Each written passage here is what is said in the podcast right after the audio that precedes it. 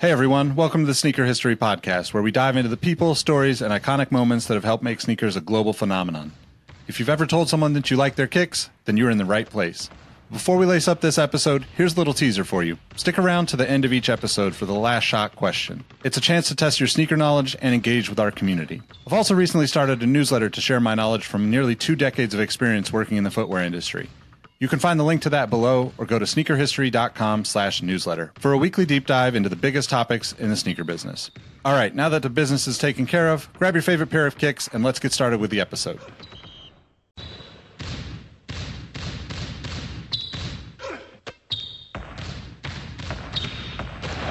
Jordan trying to shake off Starks. Oh, what a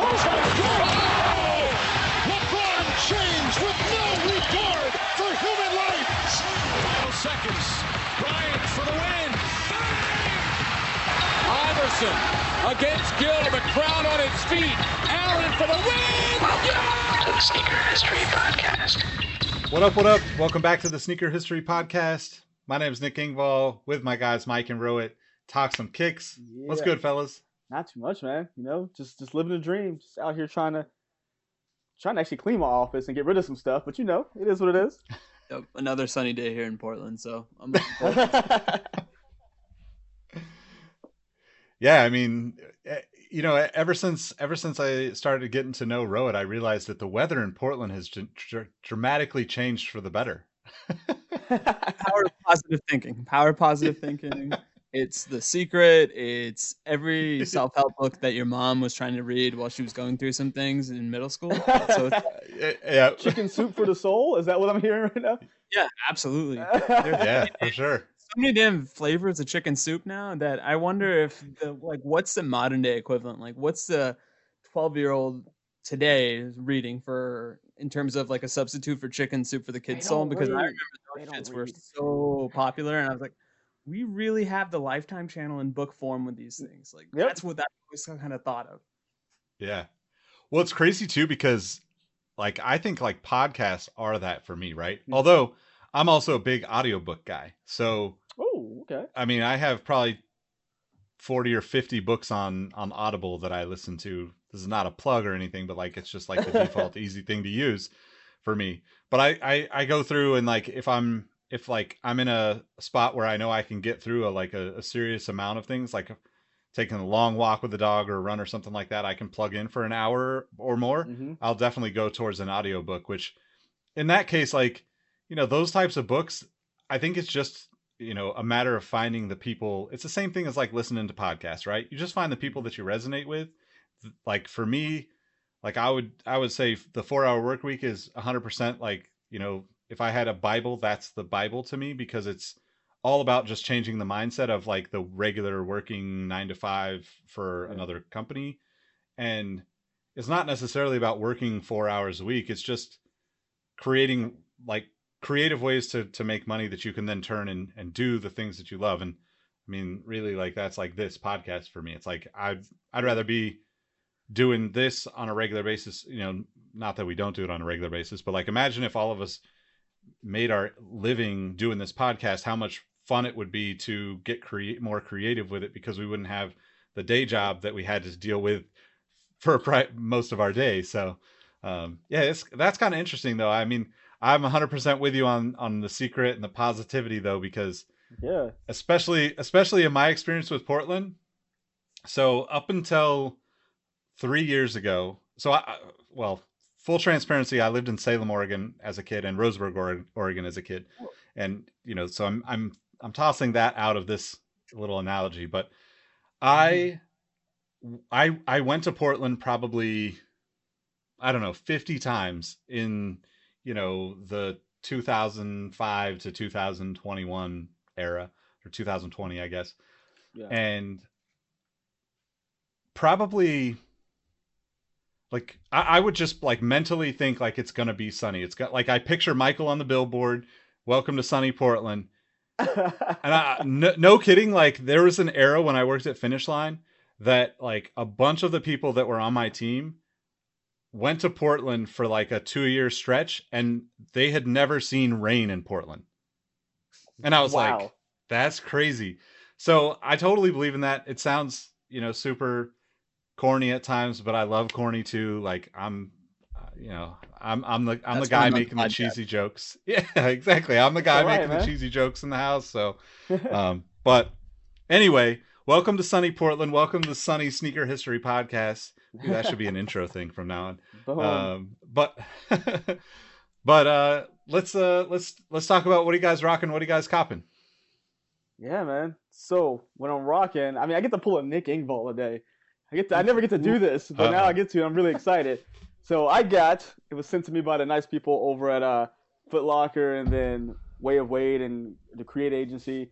It is an unreleased pair of Way of Wade eights. It's actually a pair you saw on Twitter. It was his for uh, you know against minority injustice.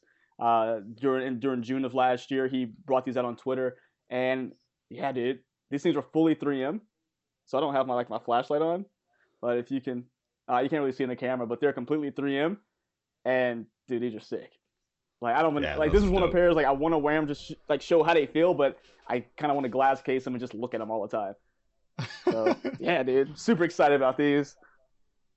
And um, Coppin, I, I just told Roy before we started recording, I am literally dead laser set on the Kobe Six All Star. Some things may fall into place, and it may happen. So fingers crossed. Hopefully, we have good news soon. Oh no, that's awesome. Uh, I know for a lot of us watching you struggle through these Kobe releases, we just to hit on one pair, and it's going to be the quality of release, not the quantity for young Michael, and we're here for that. So, Yes, as for sir. me, I'll use that as a segue. I am rocking, and by rocking, I mean Yes. I put these on 30 seconds so I could justify talking about them on the podcast. The Bruce the alternate fives, they are sick. I'm glad I purchased them. Uh, I love the myth making, as we've kind of covered in previous episodes. I think Kobe's always done a great job with it. And for me, what I'm copping or what I'm hoping to cop, and I'll go a little off the beaten path because I didn't know. Um, Nick, you're a big Nipsey Hussle guy. Are you aware that there's a Jay Z Nipsey Hussle song coming out on Friday? Yeah, I'm super What? stoked. Oh yeah, so there's a movie that's getting a lot of Oscar buzz called Judas and the Black Messiah. Yes, I believe Yeah. it deals with the murder Black of a Black Panther. Panther Mhm. chairman. Is Yep. that accurate, Mike? sounds about right. Yeah. But I mean, it's been getting a lot of buzz. It's got a lot of good actors in it. Uh, it's got Daniel Kaluuya. I hope I'm pronouncing your name correctly. And then it's also got LaKeith Stanfield, who I think is basically the spiritual successor to Samuel L. Jackson in the fact that I think from this point on, we're going to see him in four movies a year. And we're just going to be like, how the hell is continue to get work? But Keeps working. keeps working, large range of roles. So I'm not mad at that. But the fact that we got the Jay Z Nipsey Hussle song and it's called What It Feels Like, I'm just excited for that. So I will spend my $1.29 on Apple just because the marathon will always continue. And as a member of Roc Nation, we want to show support. So, Nick, what are you rocking? What are you copping?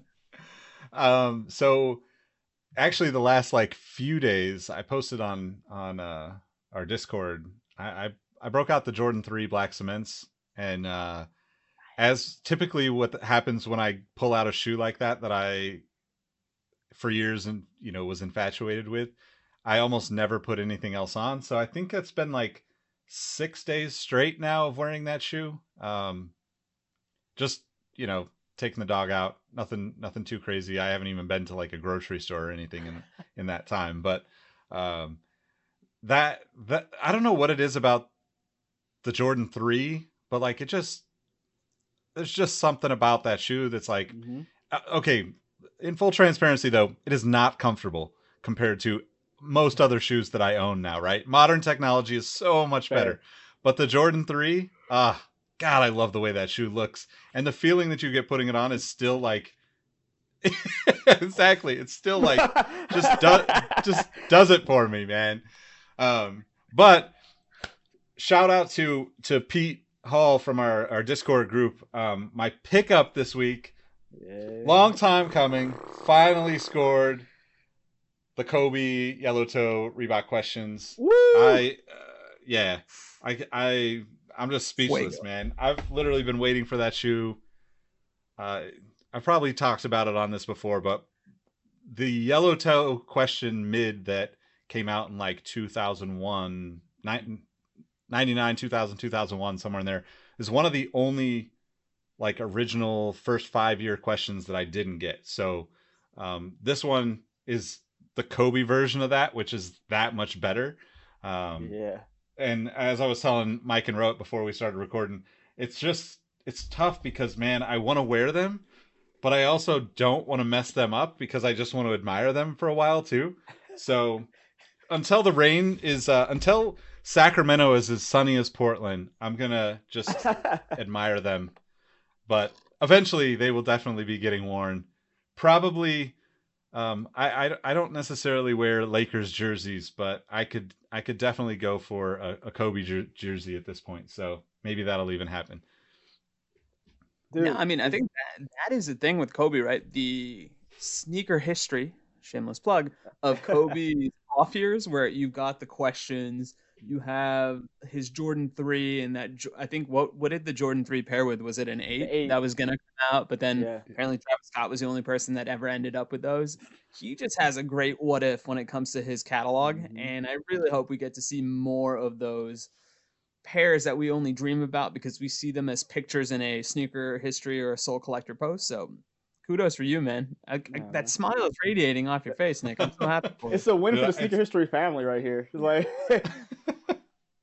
Seriously, I mean, I, and and shout out to the Discord, right? Like, there's been people that have been trying to look out. Uh, like, some some of the guys were like, "Ah, you can have mine. I don't know if I'm gonna end up wearing them." And some of the guys had sizes that I couldn't quite, quite squeeze. But you know, Pete uh, like worked the magic, found them, rest- found that they restocked, and and just was like, "I'm gonna grab them for you." And like doing it that way, I don't I don't have to pay extra shipping or anything. So it's like literally like retail straight from the retailer, as opposed to the other folks helping me out would have been like an extra 20 bucks or 30 bucks to get it to and from you know them. So i mean just yeah like to like i i guess like because i'm i'm just programmed right? We've taken so many l's along the way that you just don't see things come around this late usually at, for retail like usually at this Yeah, point you're man. like all right i gotta pay that extra 20 30 whatever that markup is so shout out to pete and I, I mentioned it before, but Pete has a, a new streetwear brand called Guilty Goods, and I don't want to like tell his story, but like definitely check out his page.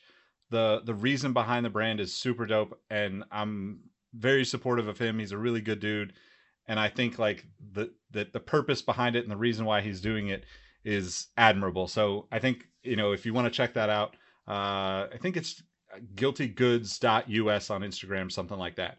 Um, I'll look it Or- up. But is this the Yeah. same Keith that has the greatest nickname in our discourse, which is Keith DeSneak? no, this is uh this is uh Pete. Let's see. Oh, Pete. What is his- Okay, yeah, I'm 55. Sorry, bad hearing. Oh, still, Keith the Sneak, you have the best nickname in all of our Discord because of it's Yeah. fantastic. your location in San Francisco and your love of hyphy music. That's my one Discord shout out. true, true. Yeah. Um Pete is actually so I think uh his his screen name before he put his real name in there was Kimmy Gibblers. Which uh I can't remember. Is that the um, remember that That's the girl from uh Full yeah, House. like Full House, yeah, yeah. Which is just like great, right? so Dude, I saw that as soon as So- they entered the room. I was like, "That's perfect." I don't know who this is, but this is perfect. yeah so so if you're interested in the discord patreon uh, like patreon.com slash sneaker history yes it's about sneakers but we also have some uh some full house references we've got an entire golden girls channel because why wouldn't we have a golden girls channel.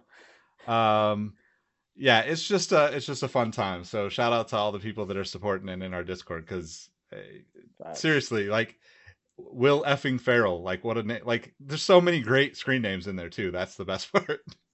Sometimes I like to just hang out there, not even say anything. I just like kind of like to watch the messages go by. Because it's pure entertainment.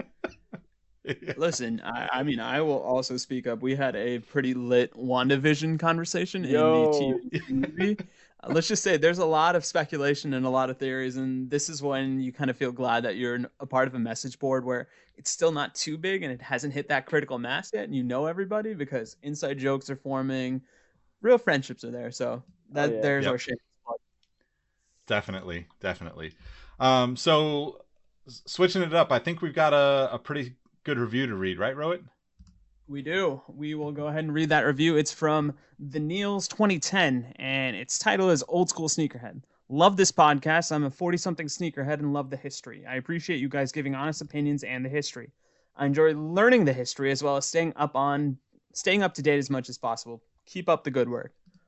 Thank you, old school sneakerhead. And I must say this the use of history, we appreciate it because it gives us that brain synergy we love so much. So thank you again.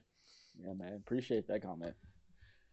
Yeah, definitely. Um, yeah, I, I was just looking at, at at the reviews the other day and like realizing we're we're only seven episodes away from number 200 so no pressure but we gotta we got i mean i feel like we gotta we got a show for for 200 that's a that's an accomplishment so coming soon i guess Oh man, just Nah, we're definitely going to be thinking about what's what are we rocking and copping for that episode because that's no. going to be historic. oh, see, I got a Yeah. joke from one of our our discussions from earlier for next topic. I'm like, I could probably. We'll, we'll say that for another episode. I don't want to give away for the next topic, but it made me laugh in, in my brain. All right. so, what do we have one of the things Nick? go ahead No, I was just going to say, uh, what do we have first? So before we get into the the, the main topics, I wanted to just start kind of uh, talking about some of the things that, that went down in this week in history. So, um, you know, you're you're probably going to listen to this towards the end of the week, but early in the week, uh, MJ became the oldest All Star Game MVP back in '98.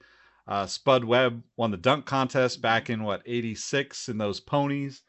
Uh, the Yeezy 2 Red October dropped on a Sunday, 2014, randomly. Um, Linsanity had his, uh, Jeremy Lin had his career high on the 10th of February in 2012, which is insane to think that that was nine years ago. I, I like it's kind of mind blowing. I feel ancient because of that. Um, you got a, a handful of birthdays. Uh, ben McLemore is born on February the 11th. Bill Russell, February the 12th. Randy Moss, February 13th. Uh, what else we got? We got uh oh the Vince Carter dunk contest, February Mm. 12th. We're getting into a lot of uh a lot of the uh the the All-Star weekend All-Star. memories as as you get towards the end of this week. So um we'll we'll leave it at that though and just say that we'll be we'll be talking about a lot of these things on the Instagram account this week and on the Twitter account this week, I'm sure. So but. As for the main topics, I think uh, we've got a handful of of interesting topics, but they all also can kind of roll into like a bigger conversation almost. Um, but before we get into that bigger conversation, I think that we should probably talk about the Super Bowl. Uh, m- my condolences, Rowett. I know this was this was a tough year. But as a 49ers fan, you know, I, I've been there recently multiple times and and felt that same pain. So I will say this. It was very easy to be a gracious loser because of the amount of 49er fans in my life, including one Nick Engvall. So it wasn't one of those things that I was particularly salty, other than the fact that the quarterback of the team that shall not be named, no, the Tampa Bay Buccaneers, they did fantastic. It's really the quarterback I don't like, and that's just for me being petty. They had a plan. Uh, they punched us in the mouth, and like the old Mike Tyson quote goes, we didn't have a plan apparently because once we got hit in the mouth, it was just okay. Let's just get to the end of this game. That being said, trying to be the eternal sunshiny Portland dude that I am, I will say this. Three of the greatest incomplete passes I've ever seen in a Super Bowl. I give you that. And I know it's petty, and I know it's cl- uh, grasping, clutching at straws. It's maybe a participation trophy, but when my quarterback, and I will say my quarterback, Patrick Levon Mahomes II, Call had passes, and people forget the Levon. The Levon is as important as the Patrick. I celebrate Black History Month, and Patrick Mahomes is doing wonders for the community. Not only for the black community, the white community, the Indian community, he's bringing all of us together because my man looks like he's playing a different sport half the time. He had traces of Quidditch in his game yesterday because he, no joke, I would say this the most famous sports photograph where an athlete is completely parallel is that old Dennis Rodman shot, right? Mhm. Where he is extending Straight out, yeah. not the ball.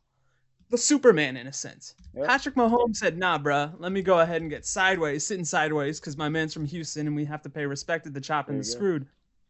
And he flicked that ball like Jose Altuve to first, and it hit the dude in the face. And I honestly think the receiver, I think it was one of the Williams boys, just didn't realize it was coming because he had no time to adjust. And it's moments like that that let me know that this is something special. And if this is the end of his Dan Marino run, where we're never going to go to another Super Bowl, I'll be upset about it. But it's moments like that where I'm like, I have seen the future of the game. It is Patrick Mahomes. I don't know if I can ever go back. I may retire when he retires because he just played an absurdity. But anyway, th- thank you for giving me my platform. Dude, he's playing and one football out there. I mean, that's the best way You to call miss. You don't miss. Yeah. He when I saw him get pulled down by the legs and still muster up upper body strength to chunk this thing perfect spiral, and the receiver's like, "What?" Like that was it was pure surprise by the, the receiver to be like, "I didn't think he was actually gonna throw it to me." Uh, that's my bad.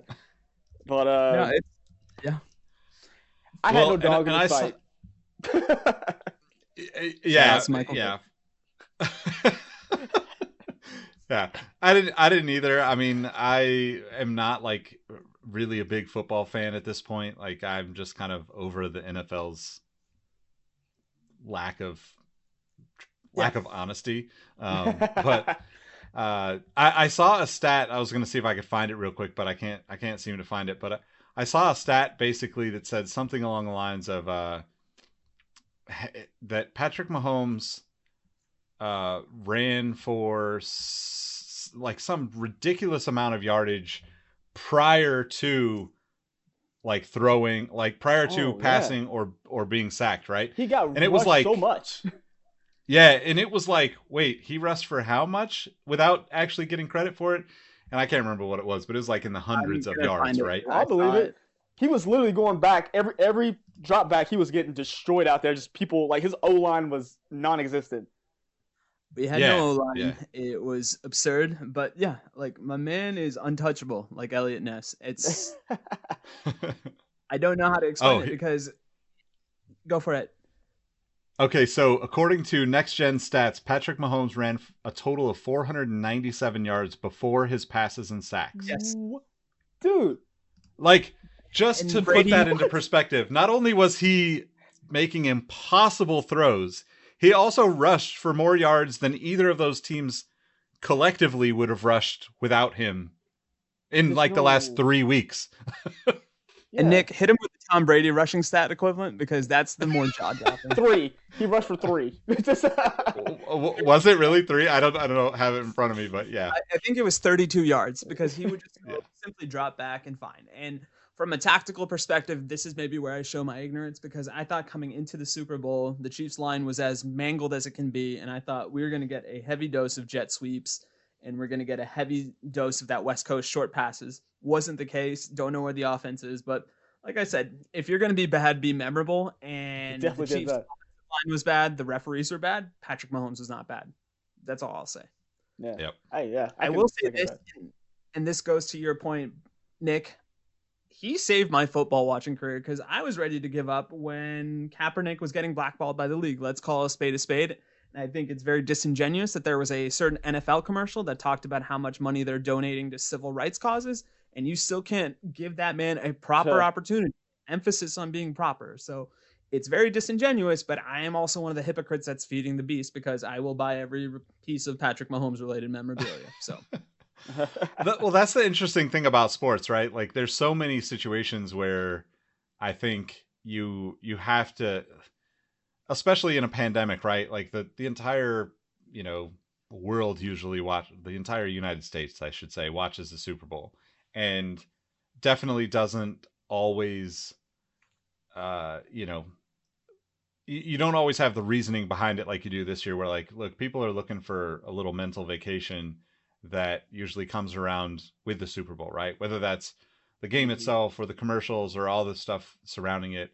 It's it's just a it's you know it's an entertaining weekend of of things, and I think that it's really tough when you know the same kind of thing with with sports where it's really tough when your team you know gets one of those once in a lifetime players that brings that excitement you know, it's not like I, you know, it's it's not like I, I could hold that against you as a, as a Chiefs fan, right? Like, yeah. look at I grew up watching Christian Okoye. Like, I, I can't imagine waiting for that excitement to come back around, you know. So, uh, yeah, it's it's totally fair. I th- yeah, Nick, I just, you had Jason Williams. What's that?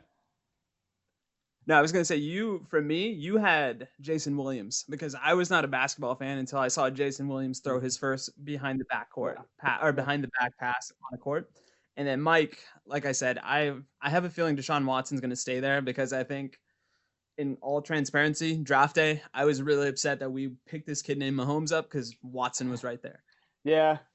Yeah. I mean I think he's gonna stay kind of like they're they're hopefully they can figure out how to patch it up with the new coach. But uh yeah, I mean, we'll, we'll see. I haven't had excitement in a in a while when it comes to sports, so I'm just out here, just I don't know, watching uh, creating watching, your I'm own watching excitement. Open right now.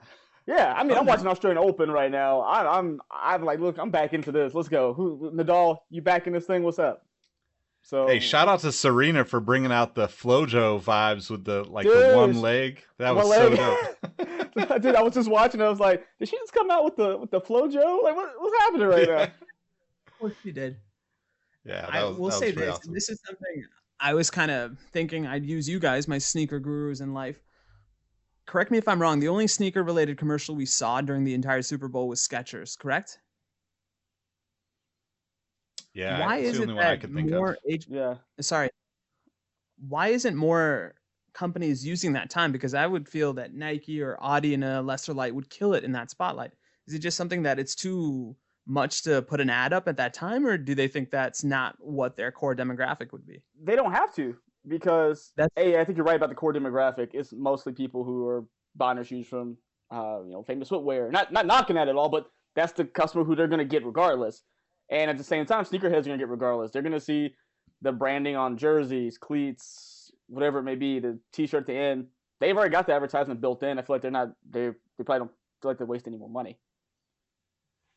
Yeah, I think I think with Nike too, the other side of that conversation, if you're working at Nike and and making those types of decisions, is do you want to align with the NFL that blatantly on the Super Bowl when clearly you've been aligned with Colin Kaepernick and his initiatives, you know, kind of where those those they, those two sides should not be on opposite sides, right? But but in mm-hmm. the way that consumers take it, they absolutely are, and that's unfortunate. But um, it, it is kind of funny. Like I, I was thinking about that once you once you sent that text earlier, and I just thought I can't remember too many like sneaker related commercials that have ever been a part of the Super Bowl. You know, like I think StockX through like Quicken Loans had an appearance or something. Somebody's wearing a hat or a shirt or you know somehow was connected to a commercial within the last four or five years.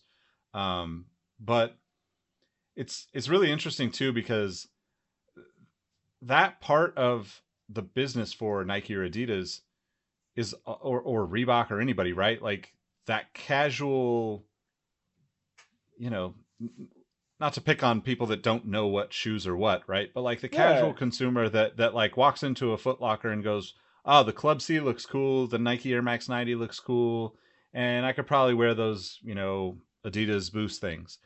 And like that's the type of consumer that's watching the Super Bowl, right? Like yeah. the person that doesn't know what they're looking for is watching the Super Bowl, and there's a lot of opportunity there. I think I would guess that that everybody's kind of leaning more on at least this year would lean more on the you know the you know social injustices and and where that kind of plays out mm-hmm. for the consumer, right? Because there's definitely a lot of people that are you know kind of land on my side of the coin with with their views on the NFL, where it's like it's really it's really difficult for me to get excited about the NFL. Most definitely. You know, I was a big Kaepernick fan. Like he, you know, he literally grew up a, uh, in a school, you know, in the in the high school that competed against my cousin. You know, like like went to college up in Reno, which is where one of my best friends went to school. Like I have like I've like his journey's been right there along, you know, kind of Bay Area sports in Sacramento and, and the, the Valley even.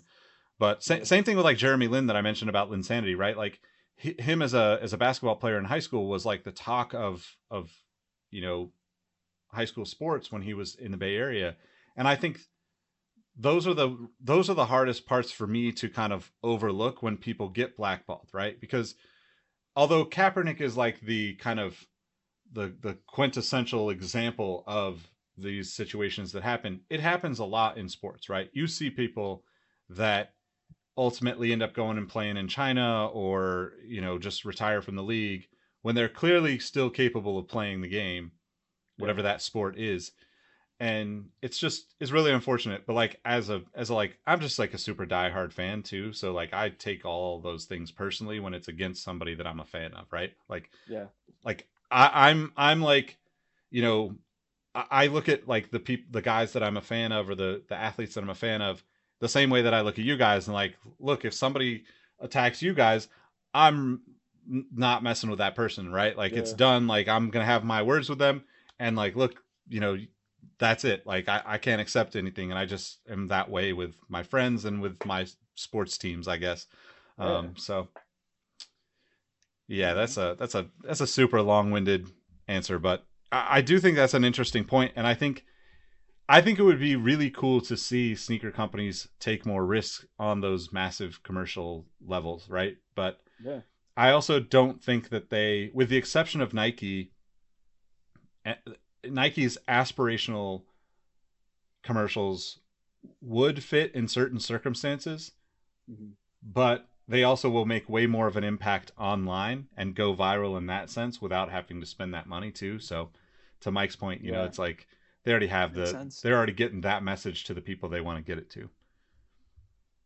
I mean, to be honest, I watched the Super Bowl to see what uh what Marvel trailers were coming out. I'm not gonna lie, I was like Falcon Winter Soldier. Uh, what else can we get? Uh, you're gonna give me something about you know Spider Man or something? But hey, I was cool with that. The little Justice League teaser. Uh, if you guys can't connect with me on June, uh, I'm sorry, on March 18th because I'm watching a four-hour Justice League movie. By the way, Hey, don't mind I'll mind me. watch it right alongside you. You you are the Falcon to my Winter Soldier, or vice versa. That's how we And roll. Nick is Captain America, and Robbie is Loki.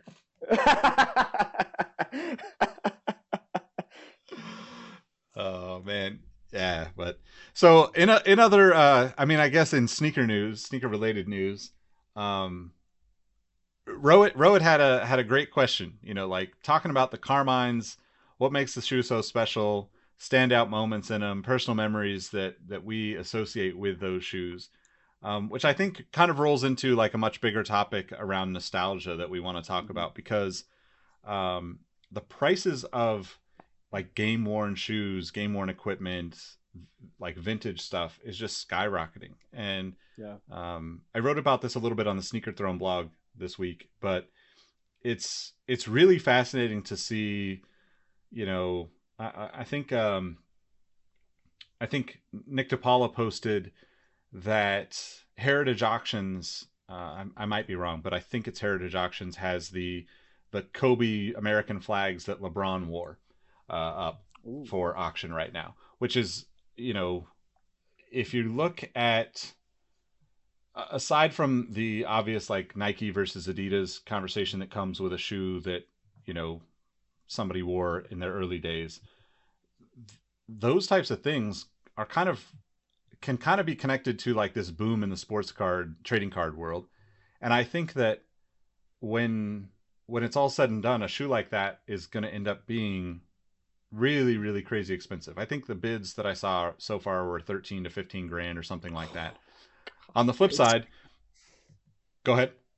It's currently at fifteen thousand five hundred dollars. Yeah, and so and I, and I think that there were less than 30 pairs if I remember right. It's either less than 30 or less than 40 that were made, most of them in in Kobe's size 14. Uh, that particular I don't know if that particular pair was gifted to LeBron or not or if it was just another sample, but either way, the nostalgia around Kobe and LeBron and their relationship started at that point, right? So that shoe for the next generation of of sneakerhead if they know what that shoe is or as as we get to whatever LeBron's last dance moment is in 10 15 years that shoe is going to be worth exponentially whatever somebody pays for it right now. Because on the flip side of that we have the Jordan 1 that's on eBay for a million dollars which is a uh, you know a TYPS, uh, yeah, TYPS uh, sample, which basically is like, uh, you know, made specifically for Michael Jordan. One of them's a size 13, one of them's size 13 and a half. This is an unworn pair in incredible condition. It also has Michael's autograph on the toe, but what a lot of collectors look at is like early autographs from Michael Jordan look way different than older autographs, right? As a player ages, their autograph gets less and less uh, detailed because they're just hurrying through all of those things. Whereas a rookie, he's probably excited, taking his time. You know, like this is like uh, probably he's you know obviously had success in the Olympics and college, but like you're still you're still like enjoying the moment of like signing an autograph in a lot of ways, right?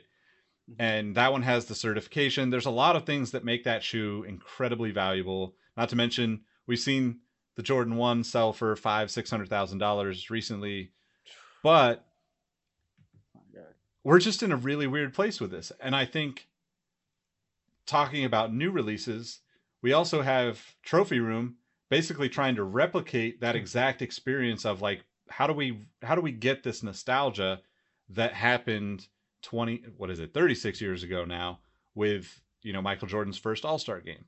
So Yeah. the last thing I'll say in regards to all of those things and how they come together, my my love for the Carmines comes from the simple fact that they are the very first shoe that I can remember that was a primarily red shoe. Like Mm. there were there were Chicago's white, red, black. There were you know black and red Jordan ones. Like there were you know various Jordan fives and and stuff along the way. But the original shoes stuck to very simple colorways, right? Like you know if you think of like what Jordans looked like up until the five or six came out, like a mm-hmm. true blue or a military blue four was like a crazy colorway, and they're not crazy at all by those standards. So the Carmine to me always stood out because it was like the first time you ever saw like an actual different colorway. Not to not to mention that the red is actually not traditional Chicago Bulls red, which made it even cooler. So um, that that was kind of like the first thing I thought of when you when you sent that question. But I'll, I'll toss it to you guys, and and I know I just spilled all my thoughts at one time, but Nah, feel free to pick and choose how to respond to either of those, any of those. well, first thing I'm gonna laugh because I know you didn't do it on purpose, but just the way my brain works, the way you put replicate and trophy room in the same sentence, you sly dog. All those fake trophy rooms out there. Um, but uh, I have no personal like I've never had the shoe, but I remember as I started getting older, getting more internet access and seeing, you know, we, we talked about watching cribs on TV, seeing people's shoes collections. The Carmine Sixes was one of those shoes that a lot of people had as like staples in their collections. And I remember just seeing more and more of it. It's like, man, this is a cool shoe. Uh, as someone who was up and coming and getting collectors, like, man, I gotta have that shoe one day. Is really, you know, something I think that you know it's cool. I mean, that's that's pretty much clean and simple. Just a kid who's trying to learn more about the sneaker culture, and that's something you just keep seeing over and over. Is kind of just ingrained in me. Not you know really having it. Oh, this is they've only retroed it X amount of times. Purely, I go back to my what 15, 16 year old self and say, I just think it's a good looking shoe, and you know, I care. I don't care if it's Nike Air or Jumpman on the back. I just think it's just awesome. So I, I'm pretty, I'm pretty simple when it comes to to my thoughts on it and why I want it. Totally fair. I always just thought it was interesting because how I've always engaged in conversations with our fellow sneakerheads, the 345 runway, if we want to call it that, has always held a special place in a lot of people's hearts. But, and correct me if I'm wrong, his first title was with the six, obviously, second, seven, third, eight. We don't want to talk about what happened in those two years. It's almost in the sense that if these titles weren't associated with these particular lines of shoe, meaning the six, seven, eight, do you guys think there would be a similar resonance to them? Because I almost always hear them brought up as that point that you had made, Mike, where it's like, yeah, this is Jordan's first shoe that he wore when he won the title. And this one in particular, because I was reading up on it, almost served as a bridge because they said he used this for the victory lap after the first title and then Mhm. Played in it all the way up until maybe the All Star game break yeah. for that 92 season. And then that's historically when Jordan would debut the next version of his sneaker and he'd play the second half in that new sneaker. Is that accurate? I'm gonna lean on Nick for this one. I feel like it's right from looking at all the historical like videos and things that people talk about it, but I'll lean on you for that, Nick. yeah, I don't remember specifically, but yeah, like I think generally speaking, yes. So that's just interesting to me because I think now having the hindsight of having three of my sneaker big brothers kind of shape some of my preferences on this sneaker, I see the beauty of a six and I Mm-hmm. look at it slightly different than when I was first kind of dabbling in the sneakerhead waters because yeah, it was a three, it was a four, and it was the 11 for me. And then I grew to love the 12 and the 13, but six is a lovely thing. And I do think there is something special about this red because I can't think of another sneaker that has the same shade of red that's almost blood red, but not really. Yeah. Yeah. I'm Yeah, and I, and I think I think that also plays into kind of my personal nostalgia for it too because it just it it I I mean, it sounds cheesy now that we've had thousands of colorways of Jordans, right? But like it stood out to me. Like the 23 socks, the you know, just the whole vibe of that shoe was so different and like bold compared to most of the Jordans that we had seen, right? And I know that the colors on the ones were, you know, fairly straightforward, you know, and and very like you know, very equally distributed colors, right, on the panels and such, but everything else for the Jordans was you know, uh, up until that point was was almost like sounds bad and i don't mean to d- downplay the the you know that runway into the six right? But like they didn't have a lot of like bold colorways right? It was it was Mhm. definitely on the safer side in terms of the colors that were chosen. And that could ha- that could be a number of things right? That could be nike saying look people aren't ready for all these crazy colors. Could be nike saying look the nba is not going to let you wear this stuff anyway you know, I, I oftentimes wonder where the dress code conversation comes in, right? Because the story we've been told around the, you know, banned ones is that the shoe was banned because it was primarily black and red, which all the shoes had to re- had to have white with team colors as accents. Yeah. There's never eh, been any conversation around when that rule changed, right? Or when that rule went away because obviously the shoes changed pretty drastically throughout those years. Like even just right out of, you know, 85, 86, right? I can think of like Terry Porter in Portland wearing like, uh, you know, almost all red, like literally like an all red, uh, I think, what is he? Air Force Two, maybe. Um, I think of like Magic's Converse weapon, where like that shoe is, you know, primarily yellow with Mhm. purple and white accents. Um, and and it's just really interesting to me that there's that like those conversations never bubble up anywhere because I part part of me is like just second guessing whether the story of the bands is how much truth there is to it versus you know what it just was a great marketing ploy for Nike. But I think because this the Carmine specifically, like I am I'm not as typical as much of a fan as of red shoes as other colorways. Like hundred percent like the black and infrared six is is my favorite. But the Carmine was so different in my mind. It stuck out. Like I can I can remember like there's a there's a, a shot that Jordan hits that is like coming down the lane and he like kind of falls backwards and throws it like over the back of his head like ha- like just past the free throw line falling over and like banks it in and gets an and you know gets the and one. And like that is like burned into my memory of like oh this is what you do when you drive down the lane and actually get blocked. You spin your body in an impossible position and throw it up behind your head.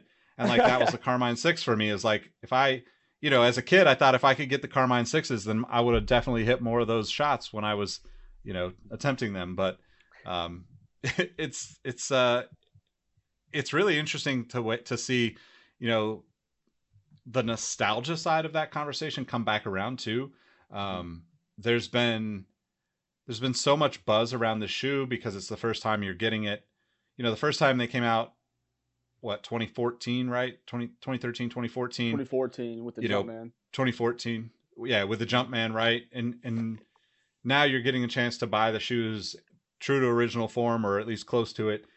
And that's actually I think what has gotten more buzz outside of sneakers because I've seen people like Chicago sports writers writing about, you know, the the Carmines coming back. And that to me is like this this weird anomaly that I wonder if if other athletes will ever be able to latch onto because yeah. MJ gets to to revisit that part of it yeah you could say that it's you know the the last dance or whatever but like oh, yeah. it always happens right like it, it's like if it's all original and everybody latches onto the idea that it's all original then that story spreads well beyond the traditional sneaker world and story spreads into the sports the nostalgia the memories and even people that you know like like we were talking about the super bowl i think because the colorway is so like it just pops so much. Like if you walked into a, a, a Foot Locker, you know,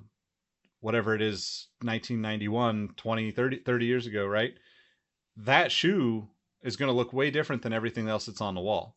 And sure. even if you're the consumer that's normally shopping for, you know, the Monarchs or the average kind of, you know, mid-level price points, that shoe probably still sticks out because you probably remember seeing it when you walked into the store as a kid or you know, potentially uh, when you saw the retros or just thinking about Michael Jordan again. So it's almost like this like anomaly that Jordan brand has been able to kind of latch onto where nostalgia is like the superpower of of Jordan retros, right? Like when when they can get it right with the story and and you know thinking about like Marcus Jordan and the trophy room ones, right? That's he's done it really well. Like if there weren't so many pairs floating around and and all the backlash that you're seeing on their accounts yeah. man like they hit a home run with it like the shorts are dope the the storyline is dope. dope all of it is done really well and i think it's it's really just a a crazy like I, as someone who writes a lot of content creates a lot of marketing plans a lot of pitch decks for brands to you know market their products to customers like you want to be able to to to recreate what they create with these types of retros that go beyond the traditional sneaker world and that's massively successful and in a way that i you know almost can't even wrap my head around thinking about you know because it's like like if you search for carmines on google i'm sure sites that normally don't write about sneakers come up fairly frequently within the news stories and it's like that's that's like huge win. Even if the shoes, you know, like I've seen like some uh conversation around like the bleeding from the from the red onto the midsoles and yeah. heard rumors of of potentially the shoes getting recalled because of that. And, Like all those things kind of go away once you reach millions of people across different mm-hmm. interests and you know communities that like it just kind of as much as like there's a lot of us in the sneaker world that are very like specific about what we want out of these things or even some of us that are like you know okay cool like i'm glad to see it but it's not for me this time it it it just supersedes all of the potential for other athletes in my opinion and like how do you ever how do you ever get to that level with you know a lebron a kyrie uh you know like thinking about like what you were saying earlier of like the runway into shoes, like I can't really think of. I mean, with LeBron, I could see it being like the seven, eight, nine, something like that. But like, mm. it's almost like it's almost like it doesn't really work in the same way, right? Like there's just there's just a, a different level with with Jordan that I don't know. It's it's hard to explain for me still to this day. So yeah, I, I think you can probably, you know, talking about that runway, you can probably do the same thing with Kobe four, four, five, six, then get into the um, seven, eight, nine, ten. I think you're gonna get some. Uh, that's a pretty. That'd be the best comparison. I think of a of a later athlete uh, with you know more of a tech tech side as opposed to the you know leather and you know old old leather and suedes. But I guess my only question is, and I think it's just because times change, which is it happens especially in the sneaker community. But if I go back to when the I don't remember what year was. I want to say 2015. I want to say 2015 when the True Blues released with the Nike Air in the back. Uh, 2016 when the Jordan 5 uh, uh, Black Metallic released with Nike Air in the back, and then even to when the um, the infrared uh, sixes released with the Nike Air in the back, I was able to go in stores. eh, You know, may not be a, a ton of them, but there were still a couple floating around. But I mean, of course, between there was more floating around of the Jordan 3 eh, because I actually saw people putting that one on sale because people weren't willing to pay the 225 for the Nike Air in the back. But now people become more normalized with the price tag, but also you have more resale opportunity because people are already looking for them early, want to be the first to have it. Last Dance effect ratchets up the price some more because we saw that shot I think a couple times in the Last Dance, which you're talking about, Nick. And I mean, I wouldn't. There is a good group of people with a nostalgia purpose to buying, but I feel like is also at the same time kind of getting probably overwhelmed by people looking for more of the opportunity to, oh look what I have, you don't have it, and slash I'm gonna flip this sucker for 400 bucks tomorrow. the thing I also kind of want to take, and it's taking a step back to talk about a topic that you alluded to, Mike, and Nick kind of also spoke on was what was the technical feedback for the six, seven, and eights? Were they considered more an aesthetic shoe, or is it the pinnacle of Nike tech at that time? Because to your point, Mike, the four, five, six, we keep hearing about hand in hand that was a performance shoe first, and how it influenced and revitalized the low cut basketball shoe. Mhm. And people say it's a great looking shoe, but it's not spoken in the same hushed tones that we always hear that Jordan line for. And I think that's the one Oh, yeah. advantage we'll still kind of have over all these other guys is the fact that we never had anybody to compare to Jordan. So that's why I think he gets that pass. But mm-hmm. unfortunately, every person since Jordan will unfortunately get compared to what Jordan did, rightfully or wrongfully. Yeah, yeah, you're right on that. Yeah, and, and I think like I think it's it's hard to it's hard to even compare, you know, the the tech, right? Because it's so far advanced by the time you get to the Kobe 4, Kobe Mhm. 5, the Kobe 6, right? The same way that you know, the shoot like the stuff that LeBron is playing, the stuff that KD and, and PG are playing in now, it's just next level in terms of everything, right? So Oh, for sure. at the time, I do think that like the Jordan was probably still viewed as like the pinnacle of performance, but you know, at the same time, sometimes the Jordan stuff just like people never really talk too much about the 7, the Jordan 7 having like the Huarache sock liner, right?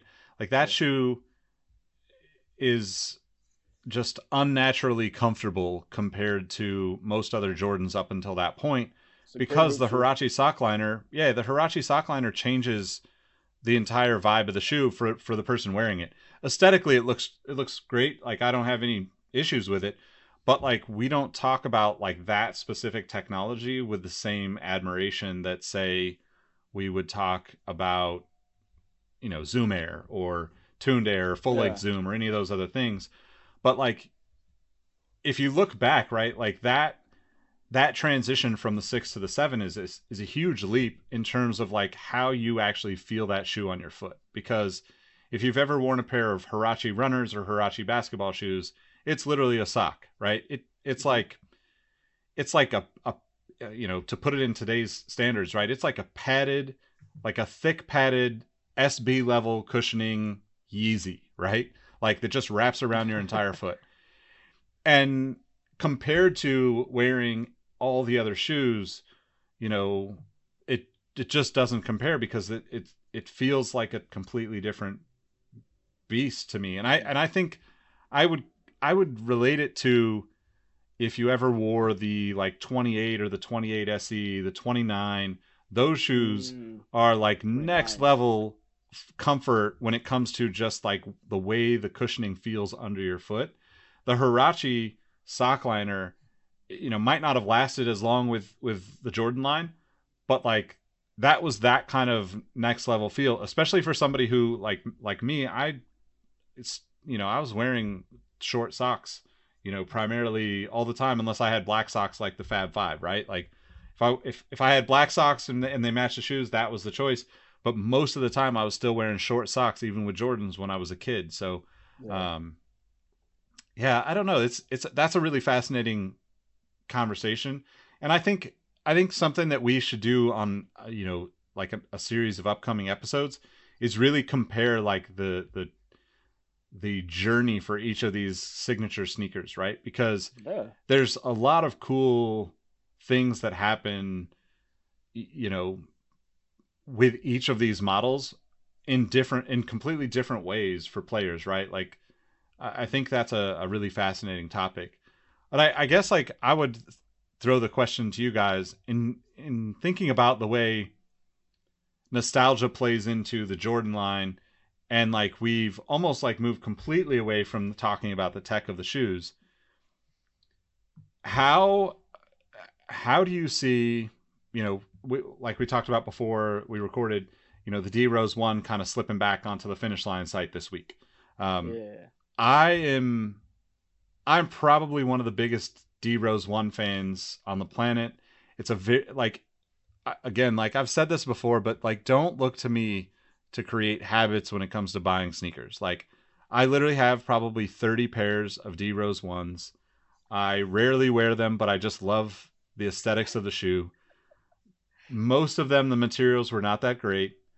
But hey young d rose man i all like- matters. literally just like like just binge watch D Rose the first couple of years of his career and tell me you don't walk away feeling high as a kite just like oh my god this guy can do anything with a basketball at 12 times the speed of everyone else on the court like it's just like the standard operating procedure for D Rose like oh you dribbled once I've been down and back twice Nick, are you looking at my YouTube history? Is that what's happening? Because I'll sit there after we're done recording, and I'm like, all right, let's watch some D Rose clips. And I literally would do it for like 30 to 45 minutes and just be like enthralled all over again, knowing I watched these games live. I'm like, holy crap, this man was fast.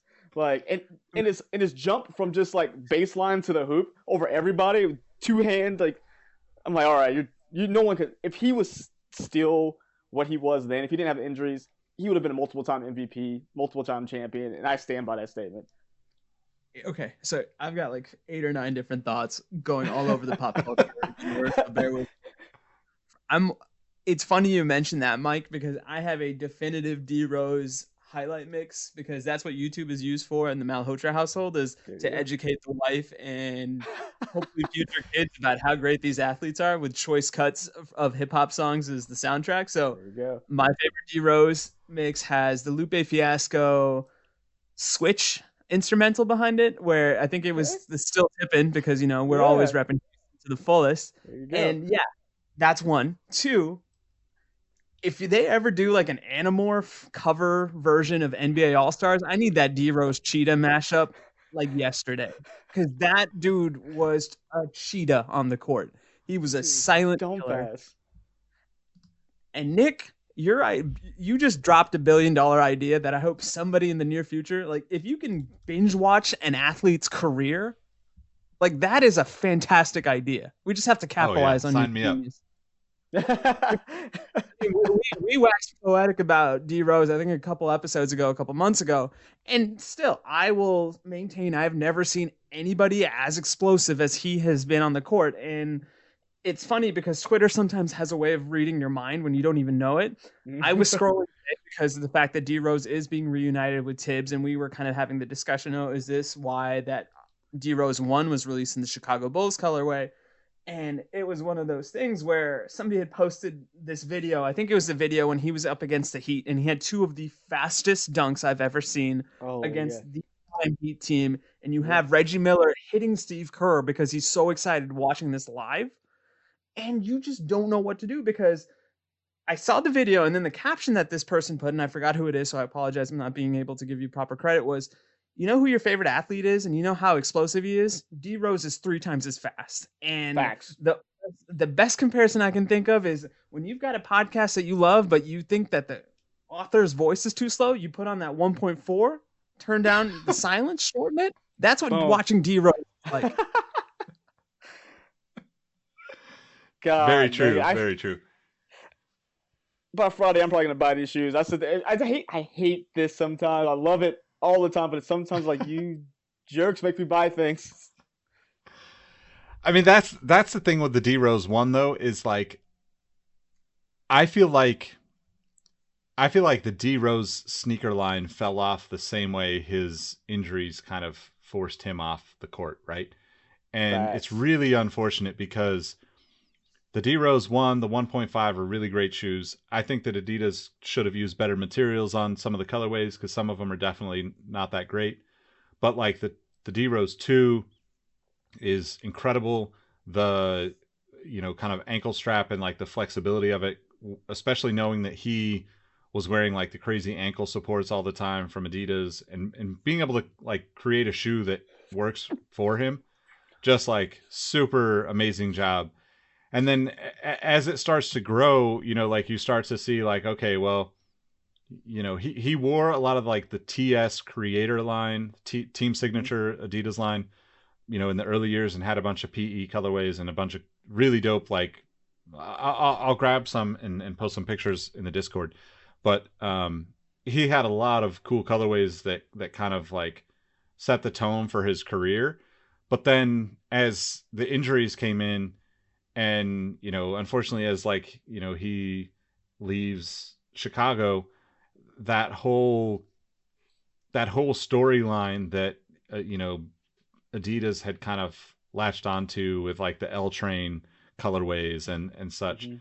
kind of just became a miss because well he's not in Chicago anymore. So uh, unfortunately, I think the you know the Adidas team could have done better at like elevating the story of him being from Chicago as opposed to just being a player on the Chicago Bulls. You know, like and and then once you know, I think once a player starts moving around from team to team, it's really really difficult for the signature shoe to kind of keep pace with you know it, it's not necessarily even colorways but just like the nature of of marketing for a player right because you know like okay like i you know i see that he's in minnesota. I'd love to do a purple rain version of whatever shoe he's in at that time but damn he's now on his way to you know detroit or back to chicago or like you know new york. I mean he's just a lot of bouncing around because of his injuries and and people kind of not really having the full faith in him Yeah. which perpetuates the challenge anyway right? Like i think that's why you know i, I mean i i think i'm excited for him to be in new york because you know man like when you're around people that feel like family it doesn't you know age doesn't matter the vibe is is what matters you know with him being in new york with you know Thibodeau and like I, f- I forget who else is there. There's a few guys right from that early that? run that he had. Yeah, Uh, no, there uh, Taj Gibson. Yeah, I say Taj think- Gibson's Yeah, still Ta- hanging out there. Yeah. Yeah, yeah. No, there's the Back to the Future meme where you have the vanishing family photo, and it's got Joakim Noah, it's got Luol Deng, it's got Taj Gibson, it's got D Rose, and you got Thibs right in the middle of it. But I do think that what helps D Rose in a sense is he's become one of those cautionary tales that hasn't ended in complete tragedy. Mhm. In the sense that we could have easily seen somebody that's in that situation spiral out of control, and then he no longer wants anything to do with the basketball, let alone humanity. And by all intents and purposes, I just read up on the fact that he's already let the two rookies know on New York Knicks uh, Quickley. I I always butcher his name and Obi Toppin, where Yeah. if you guys need anything, I'm here for you. And I think that's why he will continue to stay in that league because of the fact that he has that reputation, he has the mental toughness, and what was once arguably uh, attitude that we didn't necessarily talk about as much is now his saving grace and it's what defines him more than that explosiveness which is something that i think had we had this conversation in 2011 we never really talked much about his attitude or anything not because it was bad or anything it was just his explosiveness was so surreal and that's Mhm. all we could gravitate towards Yep. Yeah.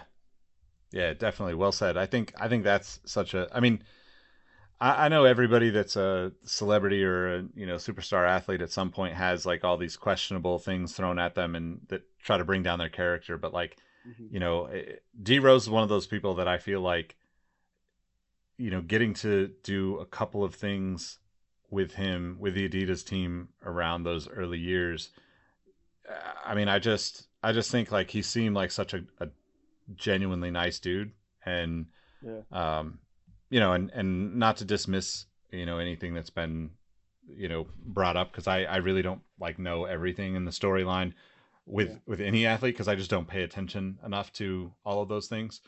But I think one thing that's that's kind of um one thing that's always stood out with me too like as as my career path has gone like you guys brought up like Taj Gibson and and Joakim Noah and like I, you know if there's anybody listening that's actually been following sneaker history or or me long enough they might know that like that was one of one of, one of my favorite like photo shoots and content creation plays was actually going to Joakim Noah's house in Chicago Oh, cool. and shooting shooting uh Taj Gibson and, and Joakim like around playing pool at, at his pool table. And uh I just think of that as like one of those memories. The same with like uh with with D Rose, like, you know, I I can't remember like I just got so excited, but like him wearing that Louisville crazy eight uh you know colorway because like it was a louisville team color for the longest time and then eventually adidas released it. And I f- I forget if that was like i think that was the same era but it was like a, a you know ended up releasing it finish line and be able to be able to like get all excited that he was wearing it on court and then Mhm. um we actually had a very similar situation ironically with with jeremy lin like uh jeremy lin um I'll, I'll have to I'll have to grab the the magazine, but Sole Collector exists in China still, right? Like the print magazine exists. Oh, I don't know if it still does now, but yeah, it was a it was it was a separate company. The Chinese magazine was separate. You know, still same people behind the scenes, but like the magazine existed. And Finish Line, when I was there, was never they never sold internationally. So, um, but I was able to like work with the Sole Collector China team and actually have Jeremy Lin wear a finish line exclusive pair in uh, like in an NBA game when he was with the Rockets. Um, Yeah. And so like like I'm pretty sure it was the the black and red crazy 8. So I'm like all these stories like just continue to loop me back into this kind of love for these guys that I, I don't know that we're talking about, but like also just like they have this kind of ongoing like you know vibe. And funny, funny enough, we talked about the uh the Louis Vuitton boots a couple weeks back, right? That same during one of the other photo shoots that I did with the Adidas sponsored team for the Rockets when Jeremy Lin was there, Mhm. Dwight was there, Patrick Beverley was there, uh Harden. uh I'm trying to think I can't remember who else was there, but Um, um Patrick Beverley showed up to our photo shoot in those Jeremy Scott cowboy boots. Like unfortunately like you know I, I wasn't able to actually have him like sh- in the photo shoots with them on because Finish Line didn't carry that product. yeah, But it was it was just a fascinating thing because whew, like no joke he was one of the funniest people i've ever worked with like and that group was just having so much fun that i will forever have like like all those adidas athletes through that era of like you know let's say 2010 to 2014 15 i'll forever have so much love and respect for them because of my experiences with them and d rose kind of gets grouped into that you know from all of the other stuff that we did so and all the connection between the silhouettes that they all wore during that time so that's uh my long-winded say way of saying like I will be trying to resist buying a pair another pair of D Rose ones. Um, hopefully, hopefully they go on sale or something. I don't know. I'm looking for a coup. I was wondering if they were on Adidas. I'm like, man, I got a 25 like dollar gift card. I can like get these down a little bit. I'm taking you down with So- if I'm buying them. so my my my last question to wrap this episode up is for the audience and for you guys. Do you think that a player like D Rose as the example, but a player that has gone from being the hot topic MVP, you know, talked about everywhere, even had a, a, a good little run of success with his signature shoes, can ever come back from that and actually be a strong enough signature athlete to sell shoes or or maybe not even signature athlete. Maybe it's just selling team shoes at that point but like or is it you've already missed your boat in terms of like how the market determines your your value of, of you know signature product and stuff I think it depends on the person and just the way we've all described D Rose from his skill. I mean, he had a 50 point game in Minnesota, and that just proved he still has it in the tank. It depends on what you put him around. We said now he's back with with old family and friends. Maybe, boom, we have we have the the, the magic potion to get him going again. He's in a big market, and I mean the X factor here is Jerry Lorenzo is going to have control of Nike. I'm sorry, uh, Adidas basketball now. So we can maybe spark some life. Both Chicago guys, let's let's put some life back into D Rose while he's in New York with our Chicago guy. So I think this would make the perfect comeback. It'd probably be the first time you see it happen. But I think it all depends on what is that person going to bring to the table. So if they bring it all back and not give up on a game and not give up on like that idea they can still be a star, 100% yeah. If they just kind of sit back and say, eh, then no. America loves a redemption story, and we are willing to cheer anybody on if they can get anywhere close to what we once had in our minds about what made them great. Mm-hmm. It is going to be tough.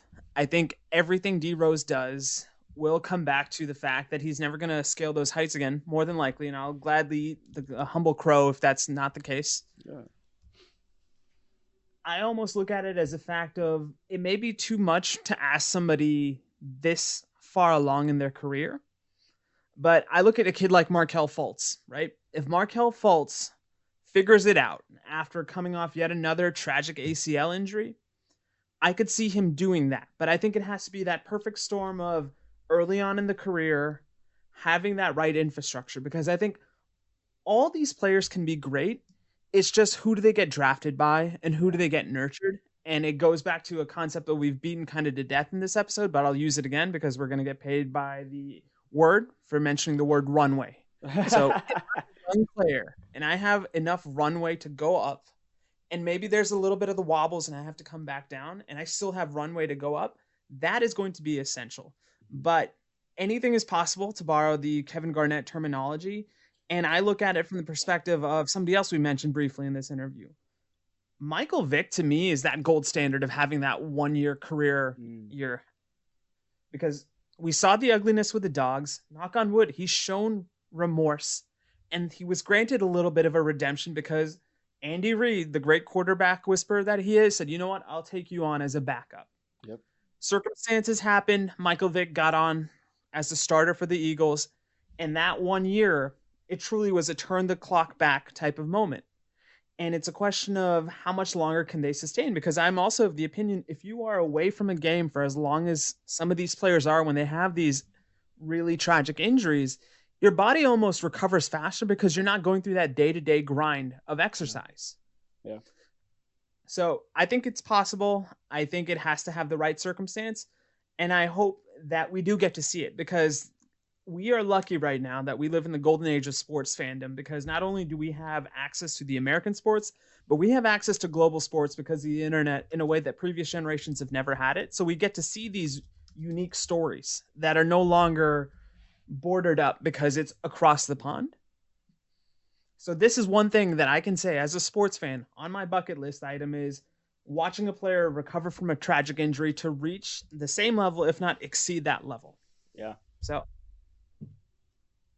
yeah, I I I agree. I think those are great points. Um, I, honestly, I'd love to hear what what our listeners think. If that's uh, you know, if you have any other thoughts on that, because I think there's some interesting nuances that we could get into in another episode uh, in regards to the the way that the way that people are remembered, right? Like because you know, I think that's one thing that going back to the start of this conversation with the Carmines, you know, we we we almost only remember the great things about Michael Jordan, and you know that's been, uh, you know, brought into question and and debated for years as to like h- how that happened or if that was true and all of those things.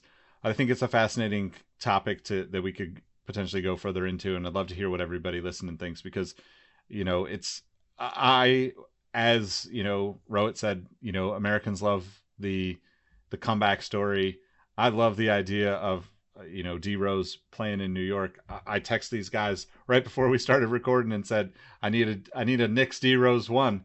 I mean, sign me up. Like whoever at Adidas is making these you know retros happen. Let let let us uh let us get let us get a little a little nostalgia going, but also uh, Yeah. excitement for for D Rose's next next adventure in New York. But um, that said, thank you everybody for listening. Um, guys, before we get out of here, let's let them know how they can find you. Yeah, so you can find me on Instagram and Twitter at MadWatcher789, YouTube at Mike Guillory, and if you have a pair of D Rose 1.5s from that last retro, let your boy know in the size 10. Roy, where can they find you? They can find me on Instagram at rowatm13, on Twitter at roheezy, and knock on wood, I'll be making my sneaker history column debut in the near future. So Yes, sir. right on. Well, we appreciate you. Make sure you follow at Sneaker History on all the platforms if you're not already. And if you have an what extra about you, minute, Nick? Where, where where they can find you? We Uh, you can find me at, at Nick Engvall on all the platforms. Um, but if, if you uh, have a moment, drop us a review on iTunes. We'll read it in an upcoming episode. Uh, maybe maybe even incentivize uh, with some M and M's or some candy of sorts. If you're in the Discord, you can you can definitely convince us to do that. So um, that's at patreon.com slash sneaker history. But anyway, we appreciate you all and we'll catch you on the next one. Peace. See ya. Thank y'all. Hey y'all, Nick Engvall here. Before you take off, I want to thank you for listening to the Sneaker History Podcast. It really means a lot that you would spend a portion of your week hanging with us, and if there are any ways that we can improve the podcast for you, please leave us a review on iTunes. If you're looking for more content from the Sneaker History crew, head over to patreon.com slash sneaker history and join us for as little as five bucks a month. That also gets you access to our Discord group, which is a lot of fun. Also, make sure you're subscribed to our YouTube channel. We just started uploading our videos there now, so you can watch the video version of the pod and a lot more. Last but not least, tell someone you like their kicks today. It's a small gesture that can go a really long way to making somebody's day a little bit better. Thanks again, and we'll catch you on the next one. Peace.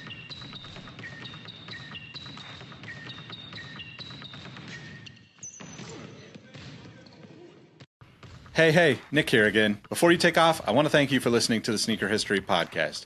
Be sure to hop into our Discord to answer this episode's The Last Shot question and get to know our community of sneaker enthusiasts. If you'd like more insights on the trending topics in the sneaker world, I've also recently started a newsletter to share my knowledge from nearly two decades of experience working in the footwear industry. You can find the link to that below or go to sneakerhistory.com slash newsletter. And last but not least, tell someone you like their kicks today. You never know how far a simple compliment can take you, and we all know how good it feels to be on the receiving end of some appreciation. Thank you for all the support, and we will catch you on the next episode. Peace.